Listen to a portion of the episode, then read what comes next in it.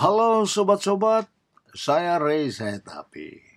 Dan di dalam podcast ini, saya akan menjelaskan tentang makna serta arti nama Indonesia dan Nusantara.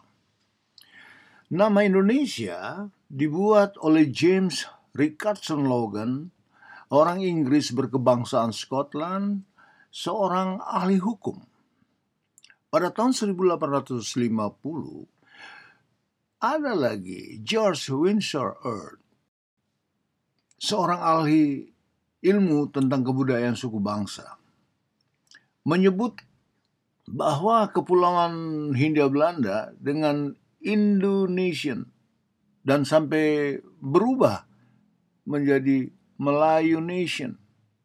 Namun pada akhirnya James Richardson Logan mengambil nama Indonesian dan merubahnya menjadi Indonesia yang artinya sebagai kumpulan pulau-pulau.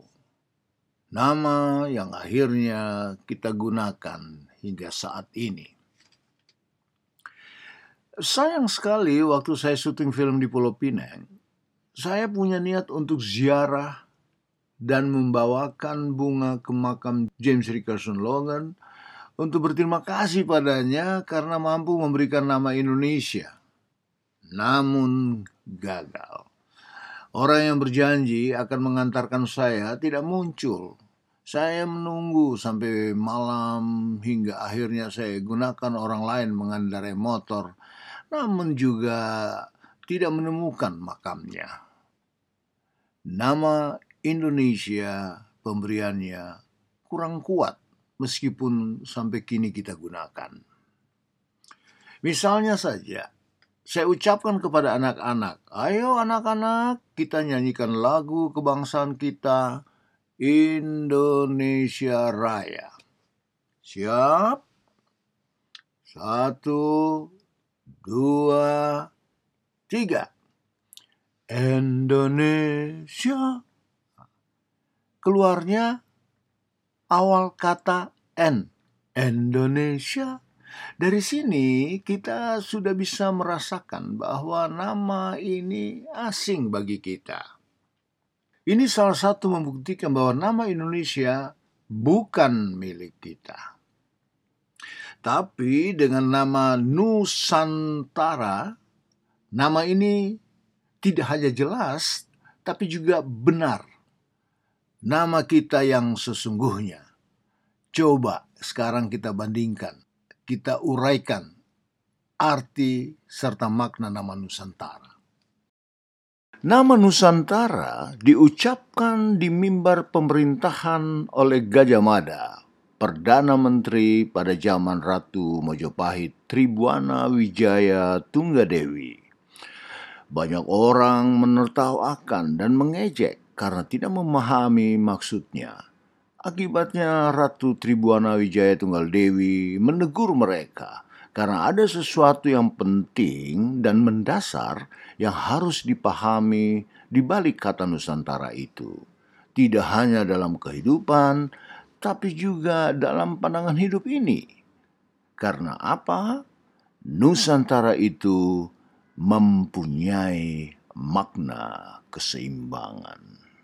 Nusantara adalah pulau-pulau yang ada di antara dua benua, yaitu benua Asia dan benua Australia, di dua samudera yakni Samudra Hindia dan Samudra Pasifik, serta di tengah garis keseimbangan bumi katulistiwa. Nusa adalah pulau, dan pulau itulah tanah.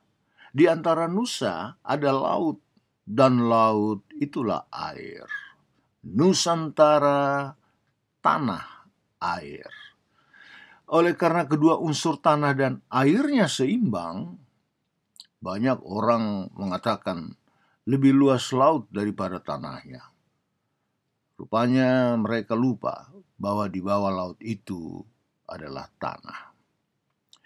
Oleh karena kedua unsur tanah dan airnya seimbang, maka gagasan-gagasan yang tumbuh di bumi Nusantara adalah gagasan keseimbangan. gagasan perdamaian. Oleh karena itu, titik tolak berpikir anak-anak Nusantara bukan mencari keseimbangan, melainkan menjaga keseimbangan. Sehingga kita bisa mengatakan salam Nusantara dan kita wajib juga menjawabnya sejahtera agar supaya kehidupan kita di bumi Nusantara ini menjadi sejahtera. Mari kita sama-sama menjelaskan kalau ada gagasan-gagasan bisa kita ucapkan di sini dan kita kembangkan sehingga kita benar-benar berdiri di atas tanah ciptaan Allah secara jelas dan benar. Baik saudara-saudara, terima kasih sudah mendengarkan podcast kali ini. Sampai jumpa di podcast berikutnya. Salam Nusantara.